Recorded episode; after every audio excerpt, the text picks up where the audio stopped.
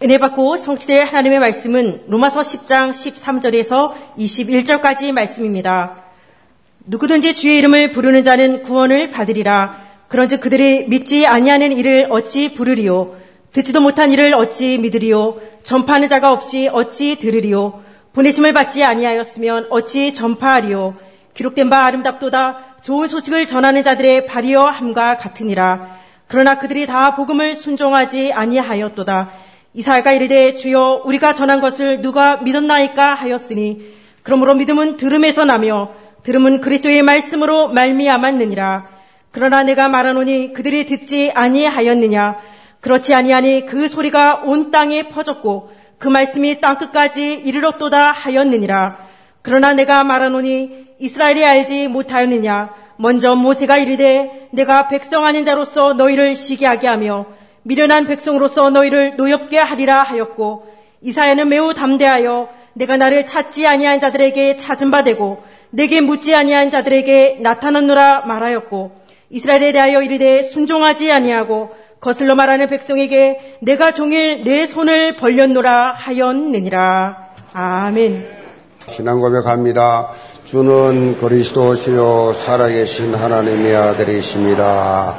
아멘. 우리 해외 성도를 같이 서로 다 인사합시다. 성도님은 현장 선교사입니다. 드린 말씀 가지고 어, 237 살리는 발걸음이라는 제목으로 말씀을 드립니다. 오늘은 올 첫째 주일입니다. 올 하면 가정의 달인, 달인데 어, 가정의 달 그래서 어린이날, 뭐 어버이날, 또 부부의 날 그렇게 가정과 관련된 어, 그런 기념일이 집중된 달이죠.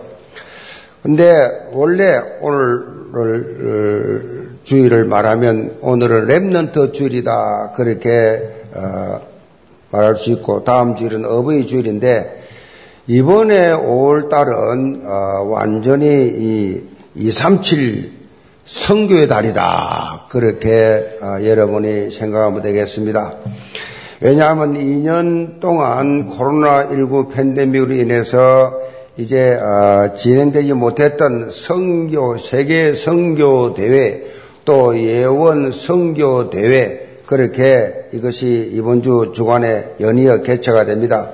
세계 성교 대회는 70 제자, 70 지역, 70 종족, 70 나라라는 이 주제로 그렇게 진행이 되는데 예원 성교 대회는 오늘 오후 2시에 이제 3시대 성교란 주제로 제가 이제 특강을 하면서 시작이 됩니다.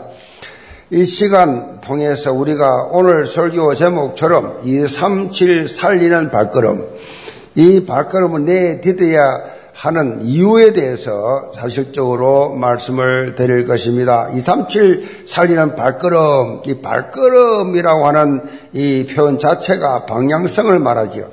자, 우리의 이 어, 발걸음은 한마디로 237 5청 종족을 살리는 발걸음이 되어야 된다. 이것은 우리에게 주어진 뭐요? 천명, 소명, 사명이에요. 이거 해도 되고 안 해도 되는 게 아니에요. 우리 기분 따라, 감정 따라, 환경 따라가 아니에요.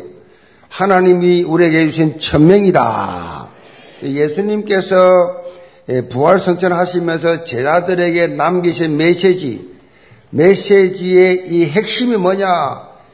마지막 이 땅에 계시면서 성천하세에 직진하신 말씀이 바로 세계보험화였습니다. 세계보험하라. 그러므로 너희는 가서 모든 족속으로 제자를 삼아 아버지와 아들과 성령의 이름을 세례를 주고 내가 너희에 분부한 모든 것을 가르쳐 지키게 하라. 지키게 하라. 볼자다 내가 세상 끝날까지 너희와 항상 함께 있으리라. 너희는 온 천하에 다니며 만민에게 복음을 전파하라 명령했어요. 그리고 오직 성령이 내게 마시면 네가 권능을 받고 예루살렘과 온 유대와 사마리아 땅 끝까지 정인이 되리라. 성도 여러분, 예수님께서 우리에게 남기신 마지막 메시지는 전부 다 뭐냐? 세계 선교예요. 세계 선교. 자, 특별히 우리가 영적인 눈을 열고 보아야 될 부분이 있는데 바로 예수님께서 항상 우리와 함께 하시겠다는 이유가 뭐냐? 항상 함께 하시겠다. 오직 성령 충만 받아라. 그게 무슨 뜻인가? 우리는 속지 말아야 됩니다. 우리 개인, 개인의 욕심을 채우는 개인의 목적을 성취하기 위해서 예수님이 함께 하시겠다. 성령 충만 받아, 받아라. 그게 아니에요. 생명의 복음을 전파하기 위해서 237 나라 5천 종족을 살리기 위해서 여러분이 무슨 믿든지 말든지 마음에 부딪히는데 안 부딪히든지 상관이 있든지 없든지 여러분 생각과 전혀 다르게 예수님께서 함께 하시겠다라고 하신 것은 주님의 지상 명령을 이루기 위해서 하신 말씀이고 성령 충만이 그런 뜻입니다. 성령 충만. 세상 일에 잘 때라. 아니. 함께 하겠다. 그 말이 무슨 세상 일에 욕심을 채우기 위한 형통이 아니. 마음의 심장 입제를 보면 예수님께서 남기신 말씀에 따라서 제자들이 나가서 복음을 전파할 때에 주께서 함께 모여 역사하셨다 그랬어요. 복음을 전파하니까 함께 함께 위드의 이 능력을 체험했다. 사도행전에 보면은 사도들이 생명을 걸고 예수 그리스도의 십자가의 대속과 부활을 증거할 때에 성령이 강권적으로 역사하셨다. 잘 들으세요. 나는 왜 성령의 역사를 체험하지 못하는가? 나는 왜 위더 함께라고 하는 이 뜻을 느낌이 없느냐? 궁금해 하시는 분 있습니까? 그렇다면 현장, 현장을 해보게 보시 바랍니다. 나에게 현장이 있느냐? 현장, 예수 그리스도께서 나를 구원해 주신 하나님의 놀라운 은혜를 청하고 여러분의 입술로 한 번이라도 하루에 단 한 번이라도 예수 그리스도 유일성 이 복음을 증거해 보시기 바랍니다. 여기서 여러분의 발걸음이 그야말로 지역민족 세계 살리는 237 발걸음이 될 때에 성령 충만을 체험하게 됩니다. 여러분 능력을 초월한 성령 충만이 뭐예요?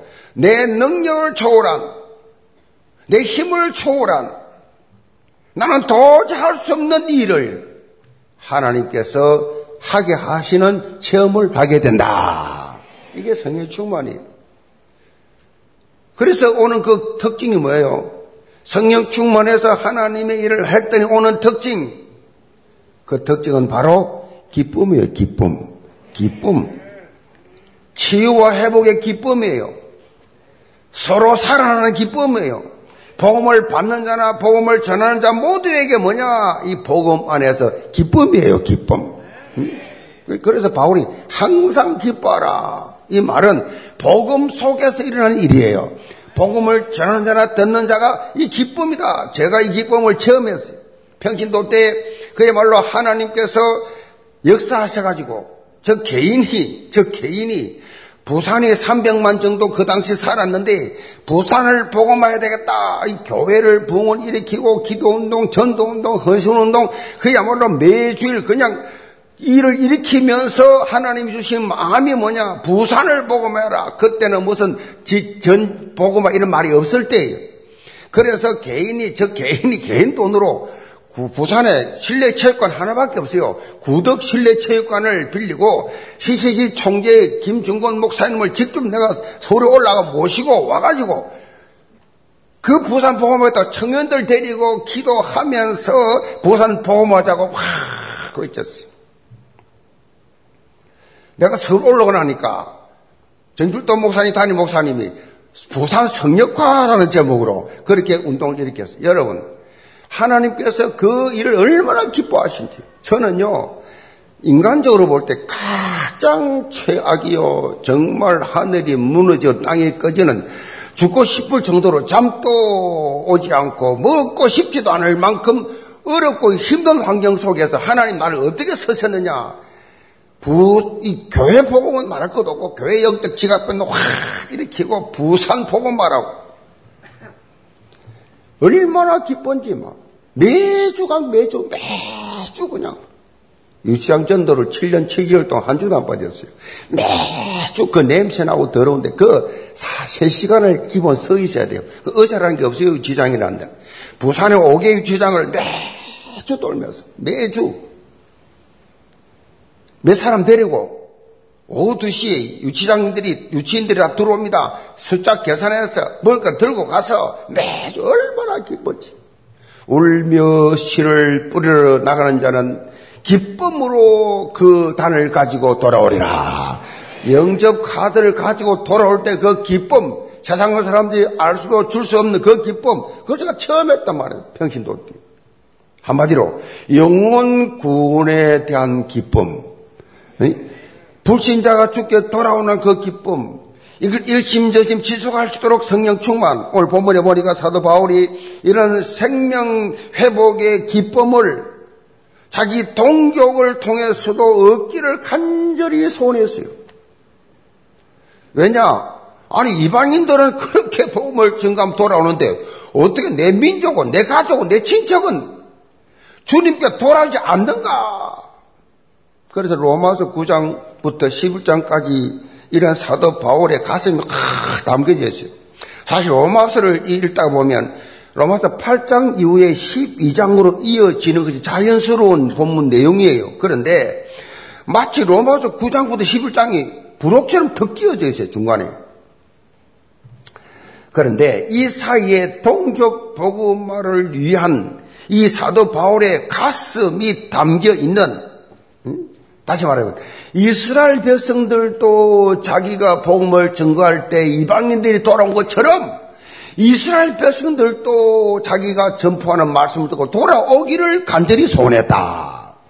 그 말씀을 부록으로 같이 다 넣어놨어요. 예수 그리스도를 믿고 입으로 시인하면 구원을 얻게 되는데 아브라함의 씨가 바울의 고백입니다. 아브라함의 씨가 다 아브라함의 씨가 다 그렇게 하나님 자녀가 아니고 결국은 뭡니까? 내린 결론은 오직 약속의 자녀만 하나님의 자녀다. 그래서 일단 이스라엘 백성은 예수에게로 먼저 방향 전환이 이루어져야 된다. 그 발걸음이 예수 그리스도를 향한 발걸음이 되어야만 한다라는 말씀. 사도 바울은 오늘 본문을 통해서 이런 영적 방향 전환을 위한 전도자의 발걸음이 얼마나 중요한가를 강조하고 있어요. 날마다 우리는 뭐요? 어디론가 발걸음 내디뎌요. 직장인은 직장으로. 발걸음 내디뎌 아침에 일어나면 사업장은 사업장으로, 사업, 산업이나 사업장으로, 학생들은 학교로 발걸음 내디디는데 그런데 이런 모든 발걸음 속에 우리가 함께 디뎌야 할 발걸음이 뭐냐? 나의 발걸음은 직장으로 가는 것이 아니고 사업장을 가는 것이 아니고 학교로 가는 것이 아니로 그 현장 속에 237의 발걸음이다. 237 살리는 발걸음. 이 신앙 발판 10가지 중에 여러분이 처한 한 장이 뭐라 그러세요? 내가 처한 현장이 뭐라 그러세요? 성교지다. 그래, 성교지. 그래서 여러분이 현장 성교사예요. 성교지다. 내가 처한 현장이 성교지다. 여러분이 현장 성교사로서 파송되었다는 영적 의식을 가지고 있어야 돼요. 나는 이 직장에서 돈을 많이 벌고 여기서 그야말로 진급을 해서 내가 출세해야지. 사업하는데 사업을 내가 많이 해서 돈 많이 벌고 잘 먹고 잘 살아야지.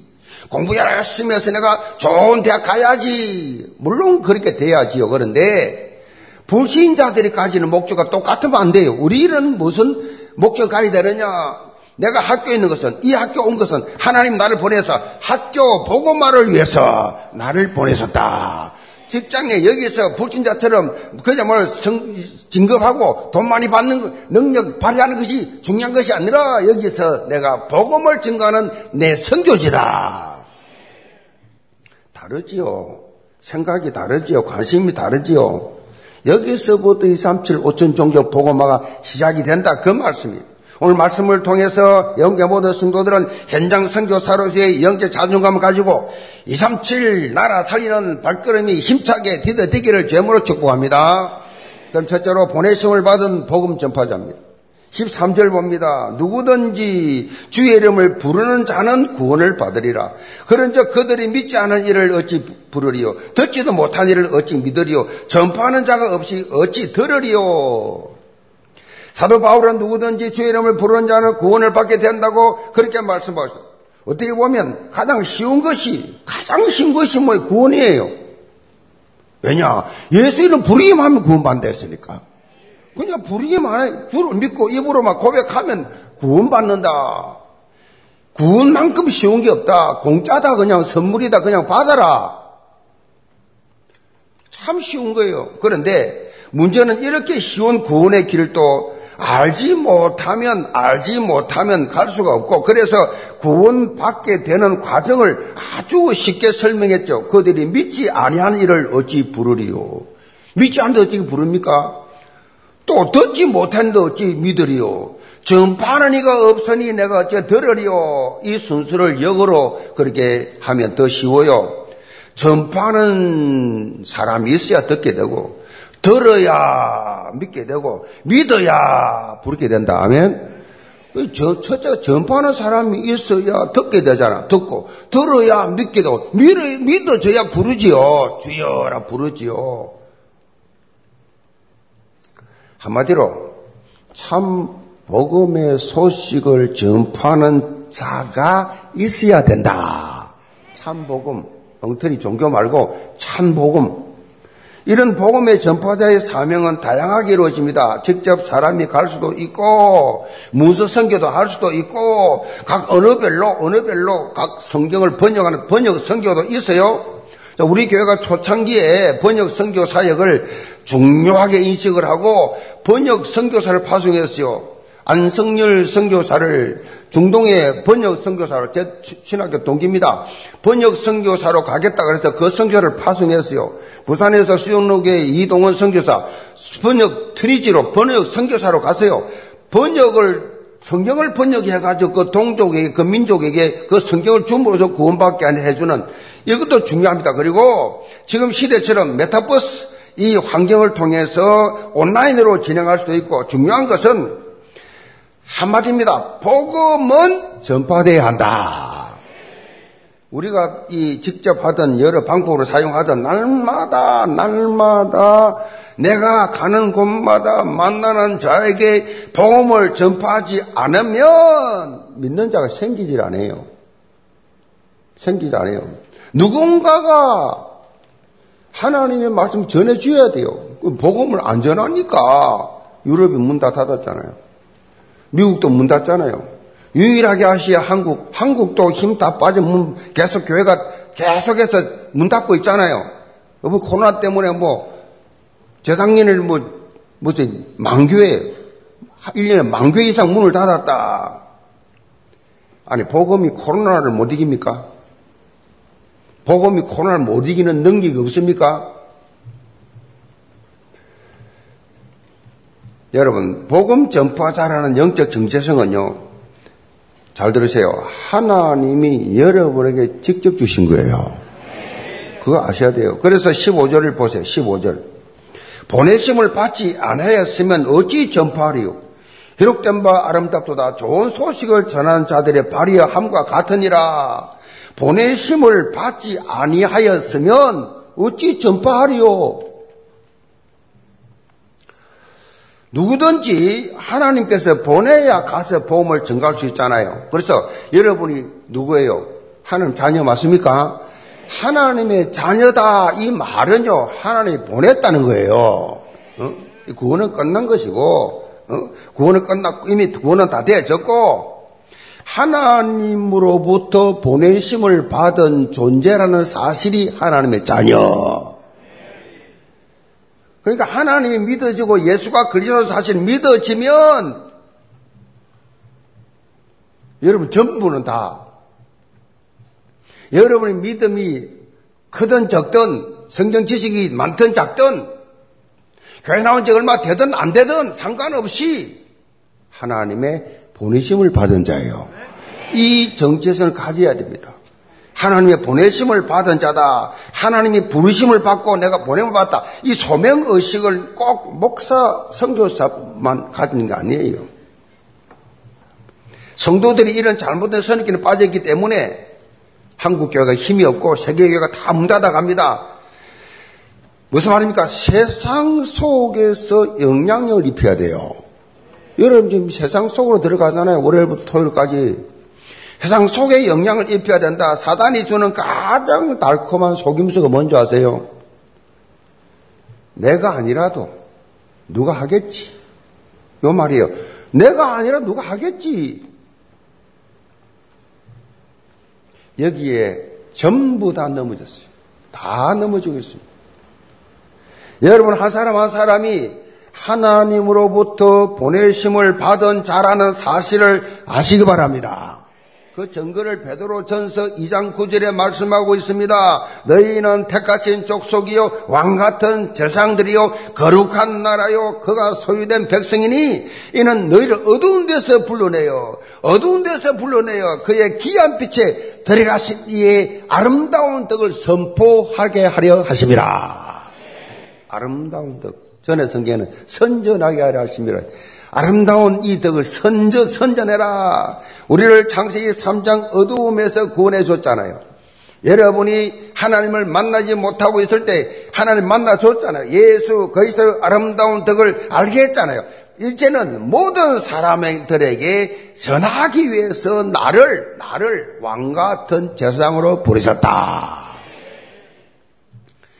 제사장 역할이 뭐예요? 제사장 하나님과 죄인 이 사이를 화목하게 하는 중보 역할을 하는 것이 제사장이에요.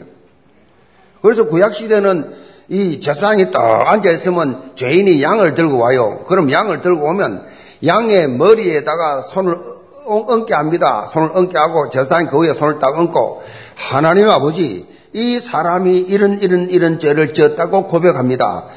이 모든 죄를 이 양에게 다 이름합니다. 이 양의 양을 죽임으로 이 피를 받으시고 이 사람의 죄를 용서하여 주옵소서. 그래서 죄 용서해 주는 제사장 하나님과 죄인과의 관계를 화목시켜 주는 화목 화해케 하는 그 역할을 그렇게 했단 말이에요.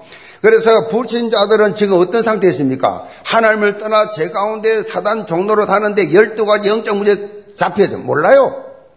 이 불신자들은 아무리 머리가 좋아도 공부 많이 한 사람이라도 아무리 걸려 있어 몰라요. 얼마나 영원한 멸망길로 빠져서 영원한 저주 속에 들어간지 대통령을 하고도 몰라요. 어? 대학 총장을 하고도 몰라요. 세상에, 그 세상에서 아무리 존경받고 있는 사람이라도 불신자는 몰라요. 그래서 여러분이 너무 중요합니다. 하나님과 그 사람과의 관계를 화목시켜주는 재상의 역할. 어? 사랑하는 부모님을 부치옥 가게가 되겠어요? 여러분 개인적인 감정이 따더라도 좀 손해를 받다 억울하더라도 그거는 서론적인 문제예요. 본론이 뭐냐? 하나님을 만나게 줘야 된다니까요. 그래서 제사장 역할을 해야 되고 여름 안 믿는 가정에서 혼자 맺게 되는 분들은 나는 이 가정 살리는 가문 살리는 세사장으로 하나님이 보내셨다. 그렇게 딱 생각하면 부모님도 형제도 동기 목적 없이 정말로 사랑하게 되고 그 영혼을 위해 기도하게 되고 그 가정을 위해 기도 하나님 위해서 보실 때 얼마나 아름답겠어요. 얼마나 사랑스럽겠어요. 여러분 한 사람 한 사람이 분명한 소명의식을 가지고 사명의식 왕적 권세를 가지고 화목 제물 대신 예수 그리스도를 증거하는 이제부터 최고의 박근 되기를 바랍니다.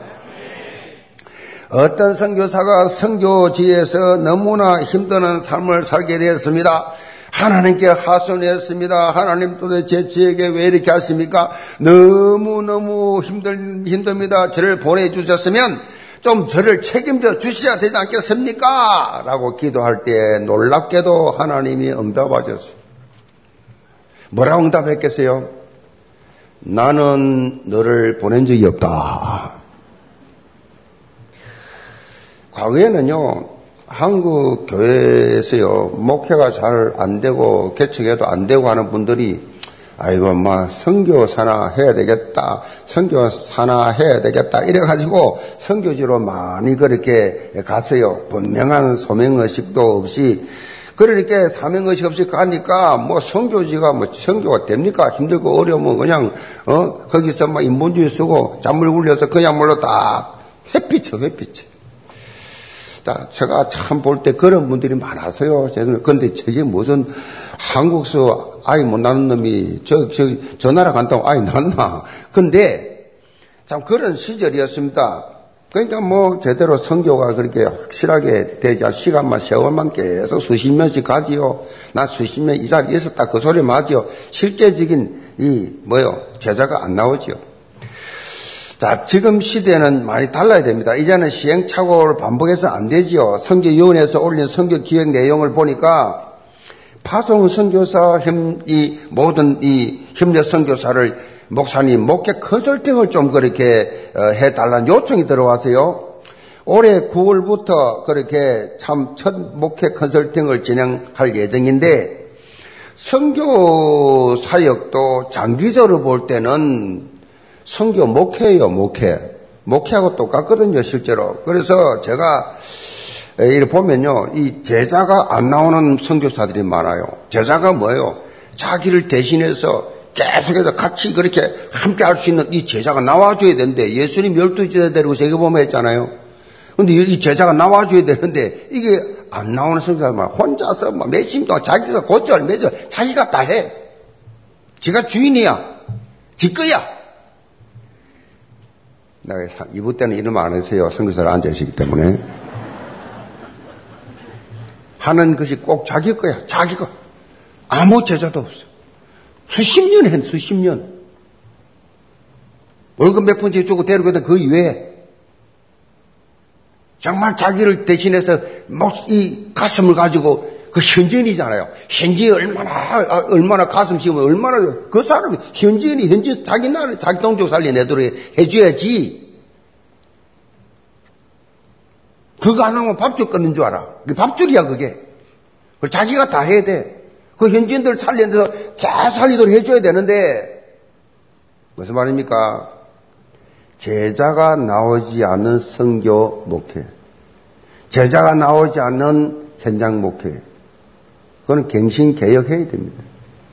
그것이 절대 제자를 시켜오는 성경적 목회가 되어져야 돼요. 우리 교회는 거의 제자들이 다. 우리 교회 출신들입니다. 그 교육자들이요. 그 성, 이, 이, 계속 많이 가니까 이 목사들을 해줘야 되는데 너무 많이 나오니까 이, 이 감당이 불감당이 지금 많이 나온다고 지금. 계속 목사를 세울 수는 없잖아요. 그래서 교회가 이제 계속해서 부흥이 되어져서 오는 나오는 쪽쪽 다 그 현장을 다 맡겨야 되는데 영계 모든 성도들 여러분 자신들도 하나님이 보내심을 받은 복음 전파자라는 영적 정체성을 가지시 바랍니다. 따라서 나는 복음 전파자다. 이걸 다 분명히 가지고 있어요. 그래서 여러분의 발걸음이 말 성경대로 아름다운 발걸음 되기를 점으로 축복합니다. 두 번째로 중단 없는 복음 전파입니다. 16절 봅니다. 그러나 그들이 다 복음을 순종하지 않하였도다. 이사야가 이르되 주여 우리가 전한 것을 누가 믿었나이까 하였으니 그러므로 믿음은 들음에서 나며 들음은 그리스도의 말씀으로 말냐만느니라. 사도 바울은 지금 복음을 전했지만은 그 복음을 받아들이지 않는 사람들이 있다는 것을 밝히고 있어요. 사도 바울 같은 유명한 사람이 복음을 전개도 안 받아. 대표적인 대상이 누구냐? 바울의 동족인 이스라엘 사람들. 18절로 21절에 보면 이들이 듣지 아니하기 때문에 복음을 거부한 것이 아니었다는 사실을 모세와 이사야 예언을 인용하면서 밝히고 있잖아요. 들어서 들었는데 안 믿어. 왜 안 들었냐? 왜 안 믿냐? 왜 유대인들은 이스라엘 사람들은 바울의 이 복음을 왜 안 들었냐, 안 믿었냐, 전해줬는데 왜 안 믿냐? 이들 사상 속에 뭐가 있냐? 이 유대인들, 이스라엘 사람들 속에는 율법이 다 있어, 율법이. 율법이 먼저 들어가 있어. 율법과 전통에 딱 매여가지고 예수 그리스도 예수가 그리스도로 메시아로 오셨는데 이들은 받아들이지 않았어요. 바울이 그렇게 말했는데도 안 받아들여. 놀라운 사실은 지금 또 2000년 지난 지금 또 유대인들은 메시아 기다리고 있습니다. 그리스도를 기다리고 있다고. 그만큼 더러운 누더기 같은 이 율법, 자기 의에 매가 자기, 자기 의, 자기 생각, 자기 주관, 자기 지식, 이 매에 있는 사람들은요, 아무리 설교해도 안 받습니다. 듣긴 듣지요. 안 믿습니다. 자기 의가 그렇게 무서운 거예요. 세상 지식이 어설프게 책만 읽지 마세요. 어설프게 그놈 복음 듣는 거 다 방해돼요. 17절에 보면 믿음은 들음에서 나며 들음은 그리스도의 말씀으로 말미암는다고 밝히고 있어요. 믿음은 들으면서 나는데 그 들음이 어떤 들음이냐가 중요한 거예요. 이스라엘 백성들처럼 율법을 들어서 구원 얻는 믿음이 생기지 생기는 것이 아니고 좋은 도덕적인 가르침을 받아서 구원 얻는 것이 아니라 구원은 바로 예수 그리스도의 말씀입니다. 구원은 바로 예수의 참 복음을 통해서만 주어지는 것이다. 특별히 본문에 말하고 있는 말씀은요, 레마, 레마로 표현되어 있어요. 레마, 로고스가 아니에요. 단순히 다 주어진 문자적인 의미의 말씀이 아니라 내 가슴 속에 직접 부딪혀서 변화를 일으키는 말씀을 레마라 그래요. 다 수교를 듣는데 어떤 사람은 다 들어요. 들어도 하나도 안 믿어요. 듣고 참고해요. 근데 어떤 분은 이 말씀, 내 말씀, 내게 주신 말씀으로 받으니까 그것이 레마가 돼요. 그 말씀에 순종하니까 변화가 일어나는 것입니다. 이 레마의 말씀만 변화가 돼요. 제가 신앙생활 하면서 나를 변화시킨 것은요, 이 자리에서 서있게 하신 것은 사람의 말이 아니에요. 내가 하나님 말씀을 읽고 말씀을 듣고 묵상하고 기도하는 중에 내게만 말씀하셨어요. 내게 말씀하셨어요. 그 말씀하시니 그 말씀을 듣고 그대로 순종한 것 뿐이에요. 사도 바울이 아름다운 복음의 소식을 전하는 사명을 언급한 후에 이렇게 이스라엘 백성들의 복음 거부를 대비해서 언급한 이, 이 이유가 있습니다. 그것은 뭐냐? 복음을 전해도 받아들이지 않는 자들이 있다. 이 말. 복음을 전해도 받아들이지 않는 자가 있다. 거기에 대해서 실망하거나 좌절할 이유가 없다는 것을 말씀하시는 거예요, 지금. 우리가 해야 될 사명은 뭐냐? 예수 그리스도의 참 복음을 중단 없이 전파해야 돼요. 중단 없이 했다 말았다가 아니에요. 제가 체험한 이 성령은요, 한번 체험한 그 성령은 지속됩니다. 지속. 일심전심 지속이에요. 막 기분 따라 감정 따라 그때그때 다른 게 절대 안 해요. 그건 가짜예요, 가짜. 그렇지 않습니다. 중단 없이 전파돼야 돼. 에스겔 2장 6절로 7절에 오면 하나님께서 에스겔을 선지자로 부르시면서 이렇게 말씀하십니다. 인자야, 너는 비록 가시와 찔레와 함께 있으며 전갈과 전갈 가운데 거주할지라도 그들을 두려워하지 말며 그 얼굴을 무시하지 말지어다. 그들은 심히 패역한 자라. 그들이 듣든지 아니 듣든지 너는 내 말 말로 고할지니라. 이, 이 대상이 에스겔이 복음을 전개했는데 그 대상이 뭐 엄청난 전갈 같은 뱀 같은 가시 같은 찔레 같은 이런 환경에 있다 할지라도 눈앞의 환경에 속지 말라. 상대 보고 겁먹지 마라. 그리고 더 나아가서 복음을 전파한 이후에 그 결과에 대해서는 걱정할 이유가 없다. 그거는 네가 할 일이 아니라 내가 알아서 할 것이다.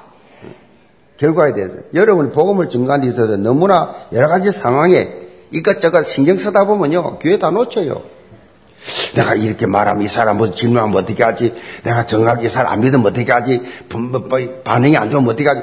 이런 복잡한 거절을 당할 거라는 두려운 이런 주저하는 거 절대로 염려하지 마라. 그들이 받아들이든지 안 받아들이든 상관없이 과감하게 너는 복음만 전파해라. 단무지로 왔어요, 단무지로. 그래, 저는 그래 살아왔어요. 왜냐? 성경은 말합니다. 내가 어떻게 증거했든지 상관없이 영생 주기로 작정된 자들은 다 믿더라. 다 믿어요. 본문 21절에 보면 그렇게 완강한 이스라엘 백성들을 향한 하나님의 가슴을 또 느낄 수 있는데요. 이스라엘에 대하여 이르되 순종하지 아니하고 거슬려 말하는 백성에게 내가 종일 내 손을 벌렸노라 하였느니라. 이, 예수, 이 하나님께서 여전히 이스라엘 백성들의 구원받기를 기다리고 계신다. 손을 벌리고 있어요. 기다리고 계신다는 걸 강조하고 있어요. 저, 지금도 돌아오라고 이 시간에도 돌아오라고 손을 벌리고 계신다는 거예요. 이런 하나님의 가슴을 우리가 품고 끝까지 끝까지 복음을 전파하세요. 이 사람은 도저히 안 돼. 내가 해보니까 탕탕 튀어. 그렇게 포기하지 마시고 이 사람을 만나게 하신 이유, 자꾸 보게 하신 이유, 내 옆에 있게 하신 이유는 하나님이 복음을 증거하라는 이유인 줄 알고 포기하지 마시고 계속해서 복음을 증거해서 복음의 전령사들 다 되시기를 점으로 축복합니다. 결론입니다. 오늘 이 remnant 위원회 각 부서에서는 오늘은 remnant 주일로 지키고 있습니다. 교회에서 모든 랩런트들에게 각 부서마다 요청한 선물이 있습니다. 선물이 다 달라요. 각 기관별로 다 다른데 그 그것을 전부 다 그렇게 선물을 준비를 해가지고 어 주는데 보니까 다 헌신한 분들이 있더라고요. 어, 위원장, 부위원장 비롯해서 헌신한 분들이 헌신해서 또 교회가 헌, 같이 힘을 합쳐서 이렇게 해서 선물을 다 준비했는데 선물 준비해놓고 제목 글을 써달라고 부탁이 왔어요. 타이틀을 제가 그랬습니다. 하나님의 선교 기대주 그랬어요. 하나님의 선교 기대주다 너희들은 remnant란 단어 자체가 말이죠. 하나님의 특별한 기대가 담긴 이러한 이 언약적 단어예요, 사실은. 언약. 나는 remnant, remnant입니다. 할 때는 나는 언약 잡은 어린 아이입니다. 작지만 언약 있는 그 핵심이 랩너들 통해서 뭐요? 2, 3, 7 나라 5천 종족을 그렇게 살리겠다는 하나님 계획이죠. 그래서 랩런트가 하나님의 성교 기대주가 되어야 된다. 영계 모든 랩런트의 가슴에 하나님의 성교 기대가 각인 뿌리 체질화되어서 모두가 다 하나님의 기대를 확실하게 채워지는 문화 서밋, 영적 서밋, 기능 서밋으로 성장할 수 있도록 여러분이 축복해 주시기를 바랍니다. 비단 랩런뿐만 아니에요. 오늘 이 자리에 앉아 계시는 모든 분들을 향해서 하나님께서 여러분 한 사람 한 사람에게 성교의 기대를 지금 가지고 계신다는 사실이요. 여러분도 모두가 다 성교 기대주예요. 중요한 것은요, 그 기대를 충족시켜 드리는 건데, 기대에 머물러서는 안 되지요. 기대하는데, 그 발걸음을, 여러분의 발걸음을 사실적으로 내밀어야 돼요. 응? 이제 뭐, 전 코로나가 다 이제 해제가 되고, 일상으로 다 돌아왔습니다. 그래서 해외 전도 캠프도 이제 시작을 하반기부터 할 거예요. 교회가 여러분에게 성교의 기회를 그 드릴 때마다 여러분 가슴 속에 아, 하나님이 내게 성교의 기회를 주시구나. 교회를 통해서. 그러면 교회가 할 때 함께 동참하는 겁니다. 백문이 불여일견이라 한 번 가서 여러분 그 현장을 보고 기도하게 되면 돌아와서도 성교 현장을 기도할 때 실감나게 기도하게 되거든요. 실감나게 기도를 하게 돼요. 그러면 성교의 기대주가 되고 성교의 기대주 정도가 아니라 영교의 적어도 성도들 되면요, 성교의 에이스가 돼야 돼, 성교 에이스. 어? 성교 에이스. 최고 선수가 돼야 돼. 그래서 영계 모두 성도들 2, 3, 7 나라 5천 종족 성교 에이스로 모두 다 자리매김하시기를 제물로 축복합니다. 기도합시다. 아버지 하나님, 우리 영계 모두 성도들 5월달은 성교의 달로 정해놓고 이제 본격적으로 성교의 뜨거운 가슴을 나누게 될 것인데 237 나라 살릴 수 있는 밥걸음들이 되게 도와 주시옵시고 뭐든지 하나님이 나를 보내신 나는 현장 선교 살아가는 이 복음 전파의 주역으로 이들을 사용하여 주옵소서. 예수 의선 받들어 기도합니다. 아멘.